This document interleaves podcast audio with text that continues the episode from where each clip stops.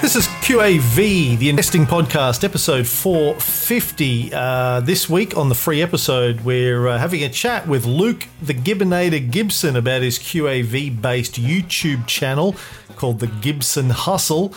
We're talking about copper becoming a sell, iron ore becoming a buy, whether or not BHP is an iron, an iron ore company or a copper company uh, Farm Chemicals, and uh, Magellan's Woe. Uh, if you're brand new to listening to QAV, welcome. Uh, my name's Cameron. Um, this is a show I do with my mate Tony, who's a very successful long term investor, where we talk about his investing methodology, QAV, quality at value.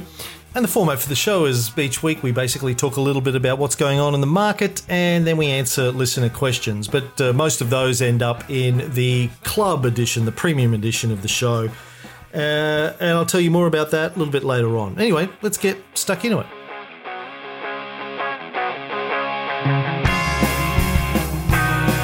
Well, we're back with QAV. This is episode, I think, 450. 450 we're recording this on the 14th of December 2021. TK is down in Cape Schanck again. How are you, Tony? Yeah, good, thank you. Really, really well. Enjoying Cape Schanck. How's the golf? Go good. Yeah, perfect weather down here. It's lovely. We had friends staying with us and they just left. Uh, Roddy's still here with me though. We're playing again tomorrow.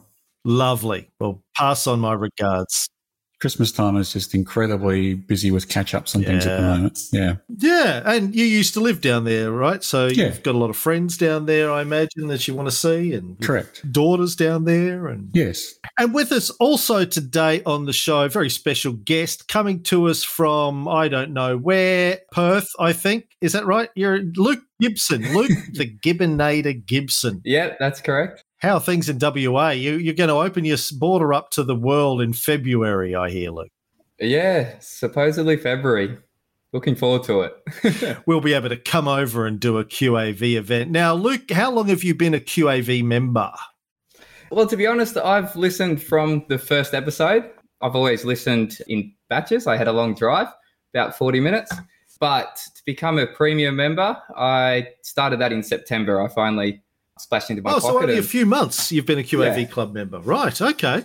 And at what point did you have the idea of doing your own YouTube series? So, Luke, uh, people probably know because we've talked about him. I think last week's episode, uh, Luke, a while back, a couple of months ago, I think, started his own YouTube investing show uh, which we're going to talk about. Well, let's stop a bit. Let's tell us about yourself first, Luke. I told you I'm, I'm a professional at this. I know what I'm doing. You're in good hands. So you live in WA. You just told us off air that you were born in 1990, which is I can't even begin to get my head around people born in 1990. Tell us about yourself. What do you, what do you do when you're not uh, investing, Luke? Well, I've got two companies on the go at the moment. So I have a machining and fabrication workshop, which takes up most of my time small crew. There's about five of us. And other than that, I have a temporary fencing company, which I'm slowly winding out, but I still do it a little bit. And other than that, I'm I'm reading and learning about investing and working around the house, I guess. Is a temporary fencing company a fencing company that you don't plan to run very long, or you just uh, it's temporary? The fencing itself is temporary. I have no idea. I'm an idiot. The, the fencing itself's temporary. What's the point of temporary fencing? Like construction sites? Yeah, construction and, and events um, and stuff like events. that. Events. Yeah, yeah. So it was like my one of my main first companies. I've probably had it open for three to four years, and yeah, it's it's, it's very hard work though. really? Yeah. Because well, you have to load fences on and off trucks and set yeah. them up and a lot of running around. Yeah, all the blocks weigh about 25, 30 kilos each. So carrying those around and slugging them around, it's a bit hard yakka. yeah, right. It's when people say to me, You're working hard. I go, Dude, I sit in front of a computer all day. It's people who do that kind of stuff that are. That are really working hard. And uh, machining and fabrication, again, I'm going to show my ignorance here. I hear people use those words like it means something. Um, yep. I have no idea what that does. Tell me, tell me what that's all about. Okay, look at it as in you get a steel billet I don't know. See, I'm lost. What's a steel? what's a steel billet, Luke? Heavy metal. like Judas Priest. I mean, like, Judas Priest, uh, Metallica. is that what we're talking here? I know that.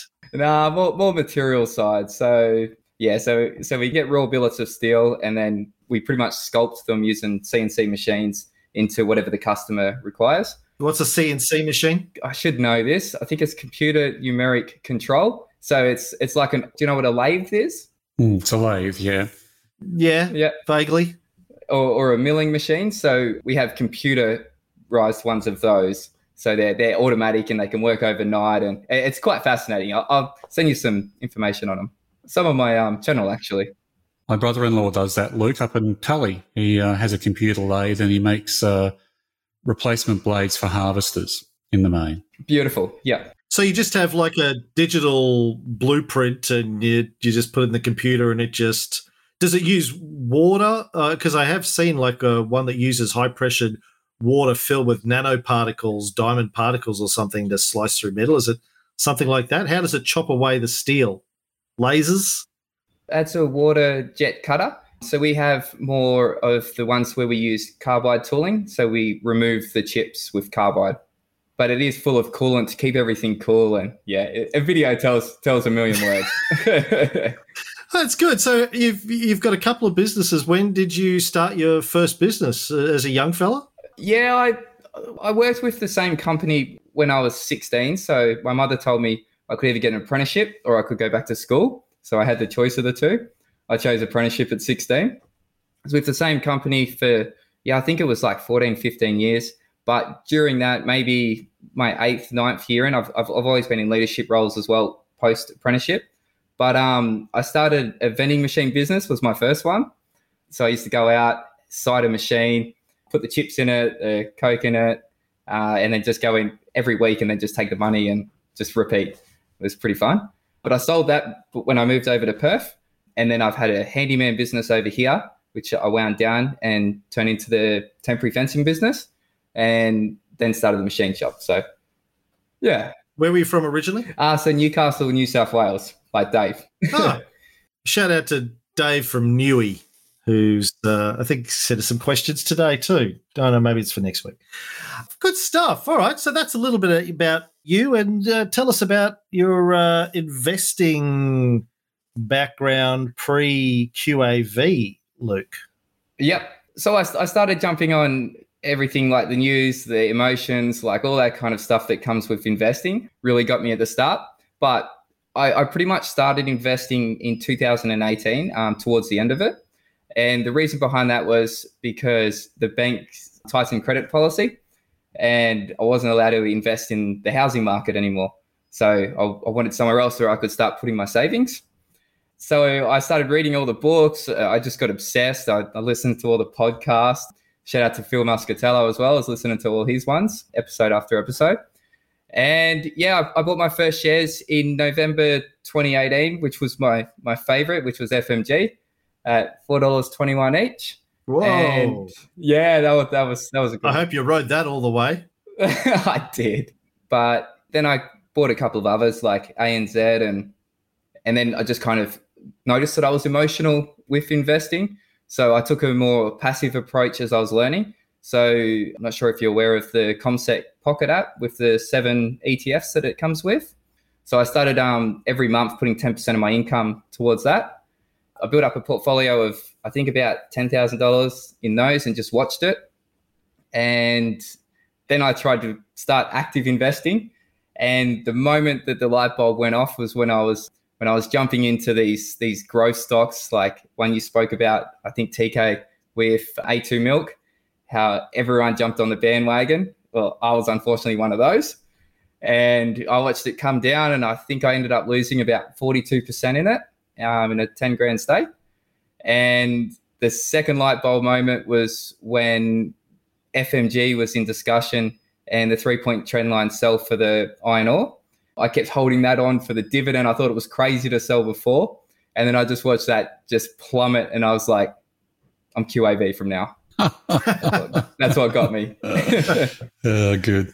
Always the uh, university education you have to have at the start, isn't it? The mistakes you make. yeah. before you get wise. Yeah, no, we're all we're all uh, thinking that we all have our own versions of those stories. I think, or I do anyway. Yeah, hundred percent. Yeah. So tell us about your podcast. You've got a plan to uh, turn your savings into a million dollars. What's the story there?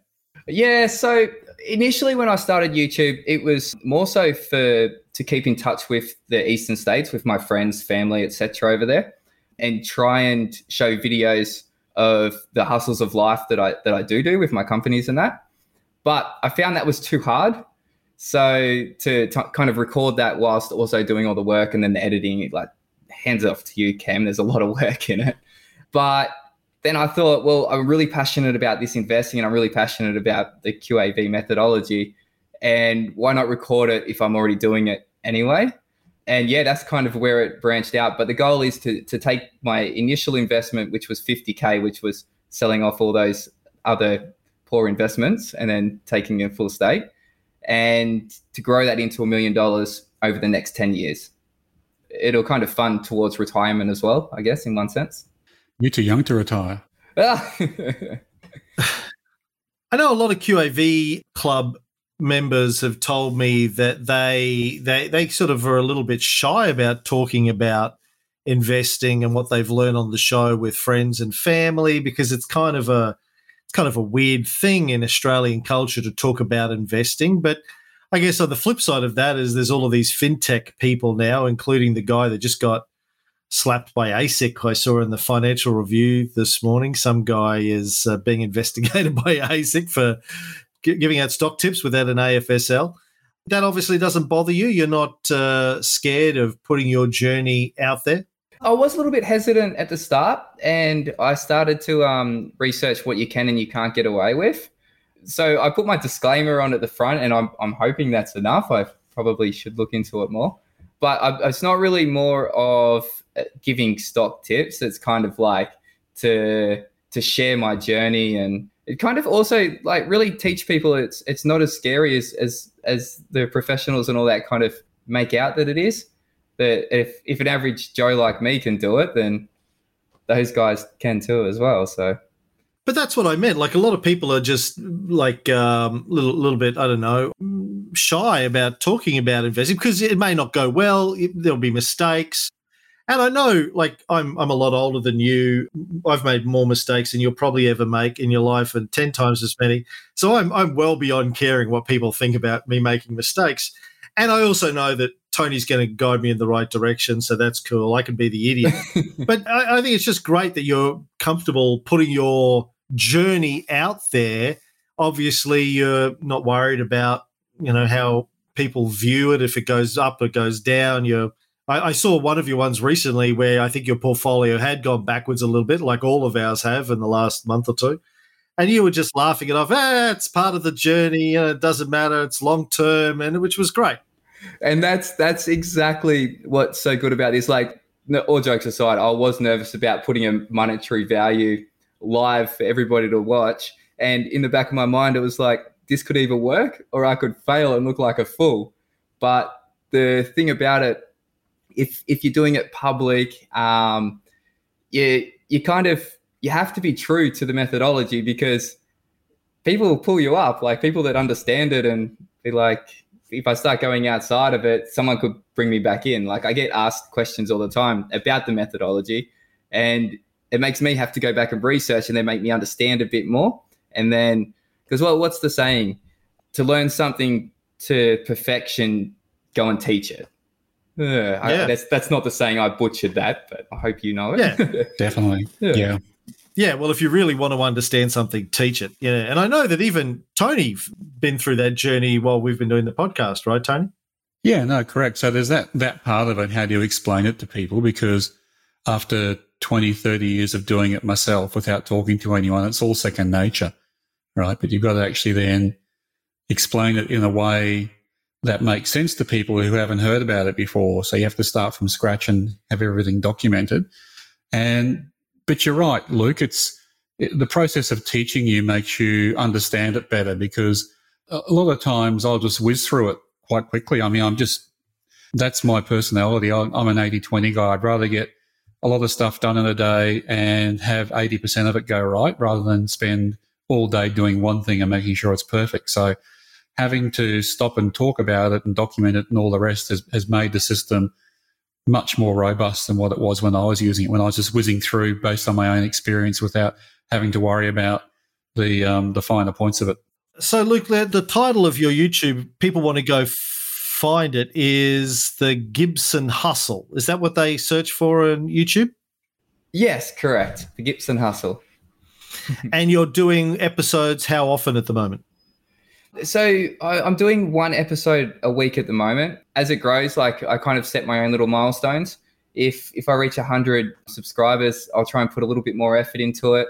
I might start trying to show my my beard and my mug again, and then if it keeps growing, then I'll um I'll try and do two videos a week, and yeah, just hopefully just grow it over time. That's great. And how is your portfolio going this week? This week, um, I'm going to pretend that I haven't looked, but it's been two two very nice days so far. yeah, the market's been a little bit buoyant, uh, more buoyant this week anyway. So, a couple of questions about your portfolio, Luke, and your approach. Yep. Why five stocks and not more than five stocks in the portfolio? So I um I set a little trading plan to kind of enter my portfolio in. So the goal is to get to 20 stocks. I was trying to be a bit a bit tight towards the CommSec um, brokerage. So it's like $19.95 up to $10,000 investment. So to keep myself true, I was trying to do a 10,000, 10,000, 10,000 all the way to I get to 200,000. And every time I do reach 10,000 from owner contributions and capital gains from when I sell, then I put another stock in there. And it was kind of kind of to to kind of make it smaller and grow it out so I could really hone in on the process and really understand it as well.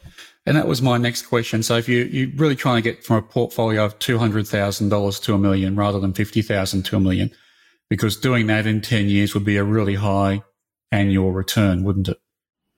Right. It's kind of to grow. It is to grow from fifty thousand to a million, but each kind of month it, it should compound on itself every time I do the owner contributions and then introduce the extra stocks. And yeah, I didn't really have 200,000 of capital to start off with for 20 stocks. Okay. One last question. And that is I noticed I was going through your video casts preparing for this. And in one of the episodes, I think you had Medusa Mining, MML, and it had dropped by more than 10%, but you didn't sell it. So what was the reasoning behind that? I was a naughty boy.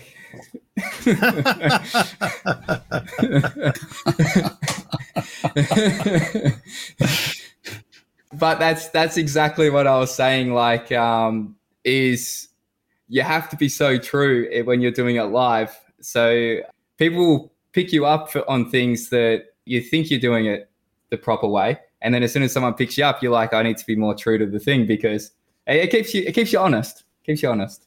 Well, yeah, I think you have to do penance, Luke. You have to say five hail Tonys uh, before you go to bed tonight. Five hail Tonys.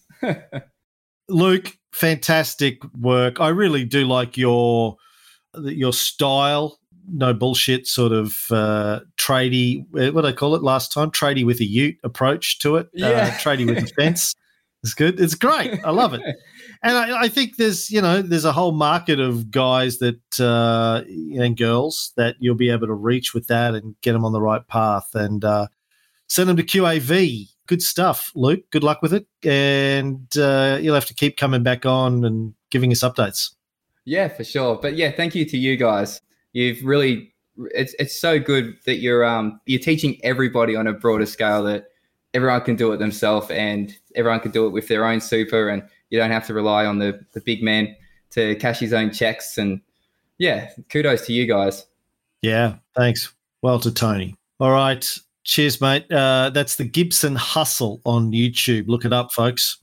Awesome. Thank you very much guys well, that seems like a good opportunity to take a break and talk to you a little bit about the QAV Club. Uh, we'll be back with some more chat with Tony in a minute, but for people who are brand new, as I said at the beginning, we have this thing called QAV Club. It's really for people that want to be serious, hands on, active value investors. And you get access to a longer episode of the podcast each week. Normally goes for another half an hour to another hour. I think this week's was even more like an hour and a bit, hour and 20 extra, I think uh, where we answer a lot of listener questions and uh, do a lot of other stuff. But also, on top of that, you get access to Tony's checklist for helping you do your own analysis. You get access to our buy lists each week, our full buy lists. Uh, you get access to the QAV Bible, which is in you know all of Tony's thinking about how to uh, invest. Um, you get access to our meetup events, our dinners, our live Zoom events that we do from time to time. You get the ability to ask Tony questions on the show each week. And uh, if you want to check that out, you can. There's a free two week trial. Go to our website, qavpodcast.com.au, qavpodcast.com.au, or just Google QAV podcast. You'll find it. Sign up for the free trial, couple of weeks. You get access to everything and you can um, check it out, see if it's something you think might be useful for you. And if not, don't worry, just keep listening to the free episodes. Anyway, let's get back to my chat with Tony from this week. All right. Well, we're back. Me and Tony. Luke's gone. That was great. Lovely chap. And uh, we wish him all the best with his uh, YouTube show. All right. Well, it's been a big week, Tony. Last week, obviously, you and I pre recorded a bit of 2021 wrap up, which seems to have been very well appreciated by everyone. They seem to have enjoyed that episode, but there's been a lot of stuff going on in the last week. So we got a lot to cover. I guess I'll start with uh, we sold MML. We did a Rule One sell of MML out of our QAV portfolio. You, you mentioned uh, the MML drop when we were chatting with Luke, and we replaced it with GAP GAP. I think that was on the seventh of December. Uh, anything to say about that, or that's just that's how we do it? Rule One sells. Yep, that's the way it goes. Yeah, I think uh, I don't know when you bought GAP because I've been traveling, but um, I did get a report from Navexa this week saying that Gap was the best performing stock for the week. There you go. 7th of December, according to my notes, is when I bought it. Okay, so we probably didn't get all that increase then. Well, if they're saying we did, then they would be marking it from when we bought it, right? It's up 11.94%. Yeah, should be. Yeah, that's not bad for a week. Good on you, Gap. Yeah, good thing we swapped out. Yeah, exactly. Yes, I've owned Gap. I owned Gap many years ago because it's only a small cap stock, but um, it's Gale Pacific, which make shade cloths and the like. Right. Well, it's been a hot summer. Guess it's a good time to be in the shade cloth business. Been a wet summer. Yeah, hot and wet. La Nina. Yes. Sounds like a Chevy Ch- Chevy Chase film, The Hot Wet Wife. I keep thinking of Robin Williams. Hot and wet. I do that every time we say hot and wet, so I won't do it again. Um, copper sell, copper breached. So for anyone holding SFR, C6, CAIS, they all became sells under the commodity sell uh, at some point last week. Hope everybody was paying attention to that.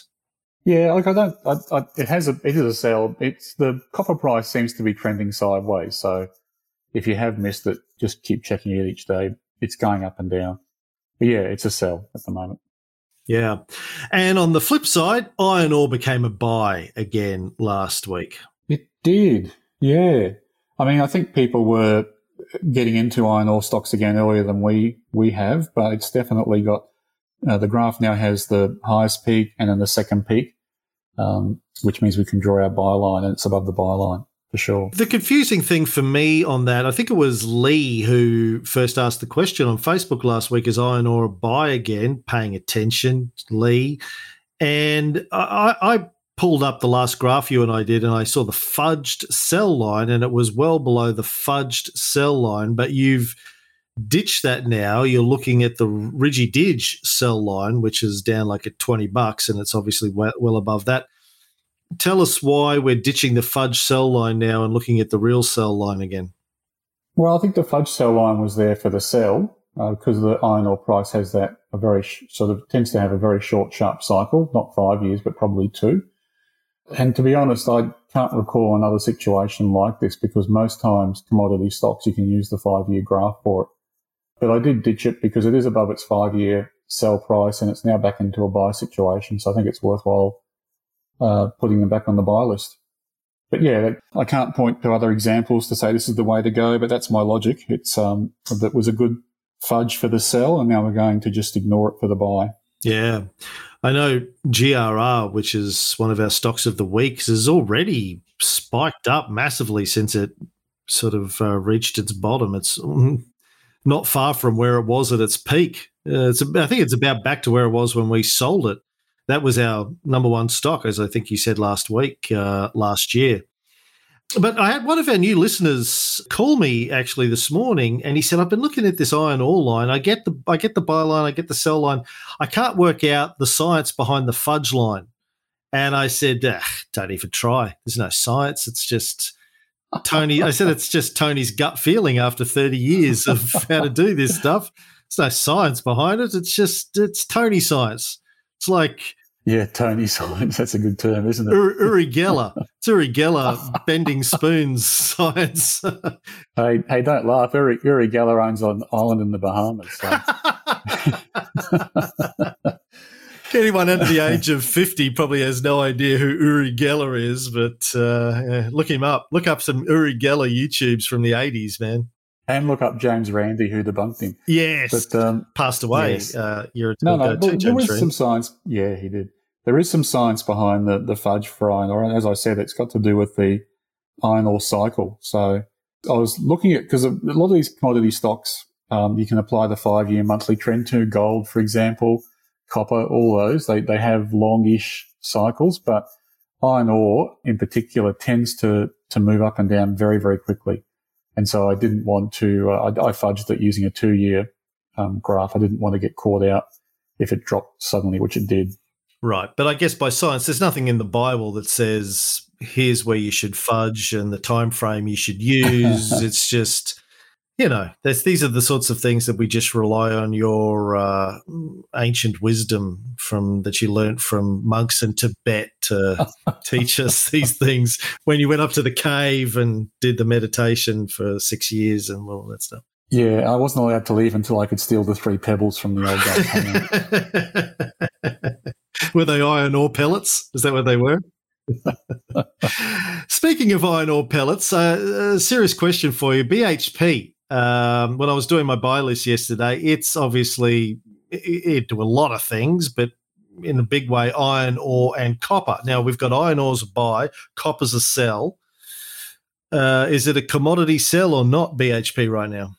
no, actually, there's a fair bit of copper in, in there, isn't there? So, uh, revenue by division for BHP, 45.86 billion is in iron ore.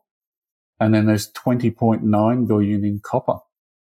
So, yeah, it's a bit of a mixed bag. Don't know, Cam. I'd probably be keeping it on the sidelines at the moment.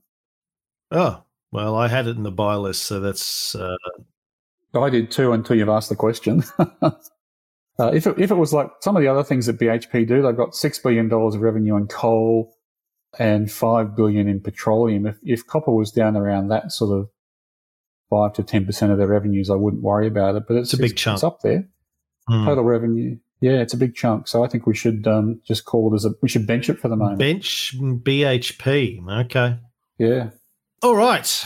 Well, uh, what else? Trent in Facebook. Now, last week when we were having a chat, you were talking about this company, Nufarm, and you were talking about the chemicals, and you wanted to see if anyone out there knew what commodities we should be looking at.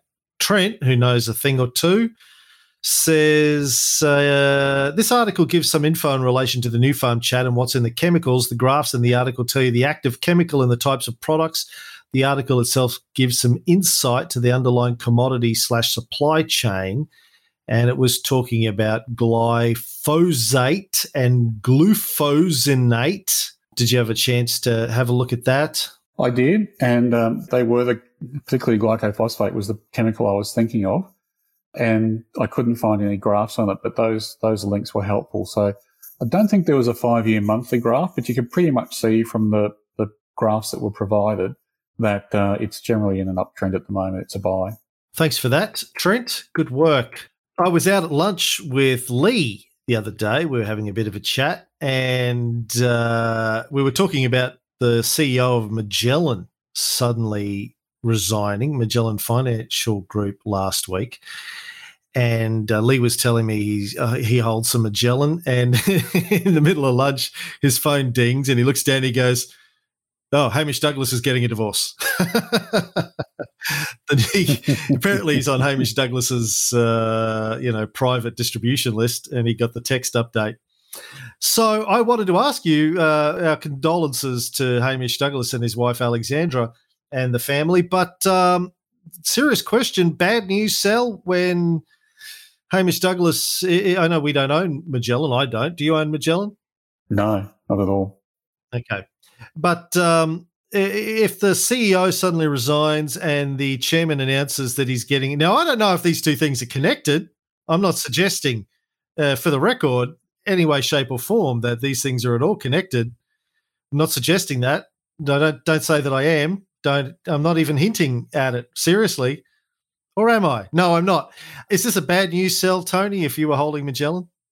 Yes, particularly with the CEO resigning unexpectedly, he'd been there for a long time. Usually, you'd want to see the the CEO give you plenty of notice that they were leaving, and then a, a handover process put in place and properly enacted by the board. But this has all been very sudden, so I think it is a bad news sell. There, there was a. I'm just trying to think who it was. Maybe Jack Bogle. There was a US investor who, um, very famous one recently, who said that whenever a, a fund manager got divorced, it was um, time to short the stock. So there's there's also that, I guess. But the only other case I can think of is Kerr Neilson, who ran Platinum, and he got divorced, and the share price was tumbling. But I think it was going down before that. And the same with Magellan; it's been going down for a while. So perhaps perhaps you need to know the CEO is having, or the chairman in this case is having difficulties with his marriage when the share price starts going down to make a call. But uh, definitely the CEO resigning unexpectedly was a bad thing to happen. Well, that's the end of the free episode this week. As I mentioned earlier on, there was a premium episode as well this week, goes for about another um, hour and a bit, hour and a half, I think. it's quite a long one. And on that episode, uh, we also talk about Platinum becoming a buy again, AJL's qualified audit, our stocks of the week, GRR and GWR. If we should sell any stock that drops below 10% at any time is a question from one of our listeners. ATL's merger news, uh, my nemesis company. How to trade during bull, bear, and ROO markets. BSL and iron ore. Value price versus fair price. Our CDD's capital return. And then in our after hours segment, we just talked a lot about the Beatles documentary again because we're both huge Beatles fans. Anyway, if you want to check out uh, the premium episodes and all the other benefits of being a club member, access to the checklist and the QAV Bible and our meetups and our Zoom calls and all of that kind of good stuff, uh, and the ability to ask Tony questions each week on the show, go over to the website, qavpodcast.com.au, sign up for the uh, free trial, get a two week free trial. You get access to everything during that period and you can see whether or not you think it's uh, something that might be useful for you and for your investing. But it's only really there for people that want to be serious about being hands on, active, value investors. If that's not you, don't worry about it. And you can keep listening to the free episodes for as long as you like. No pressure at all. Well, that's it for this week in QAV. Good luck, stay safe, particularly with all the borders opening up. Don't catch Omicron if you can avoid it. And we'll be back next week. Take care. QAV podcast is a production of Spacecraft Publishing Proprietary Limited, authorised representative of AFS sale 520442, AFS representative number 0012922718. Please don't make any investment decisions based solely on listening to this podcast. This is presented as general advice only, not personal financial advice. We don't know your personal financial circumstances. Please see a financial planner before making any investing decisions.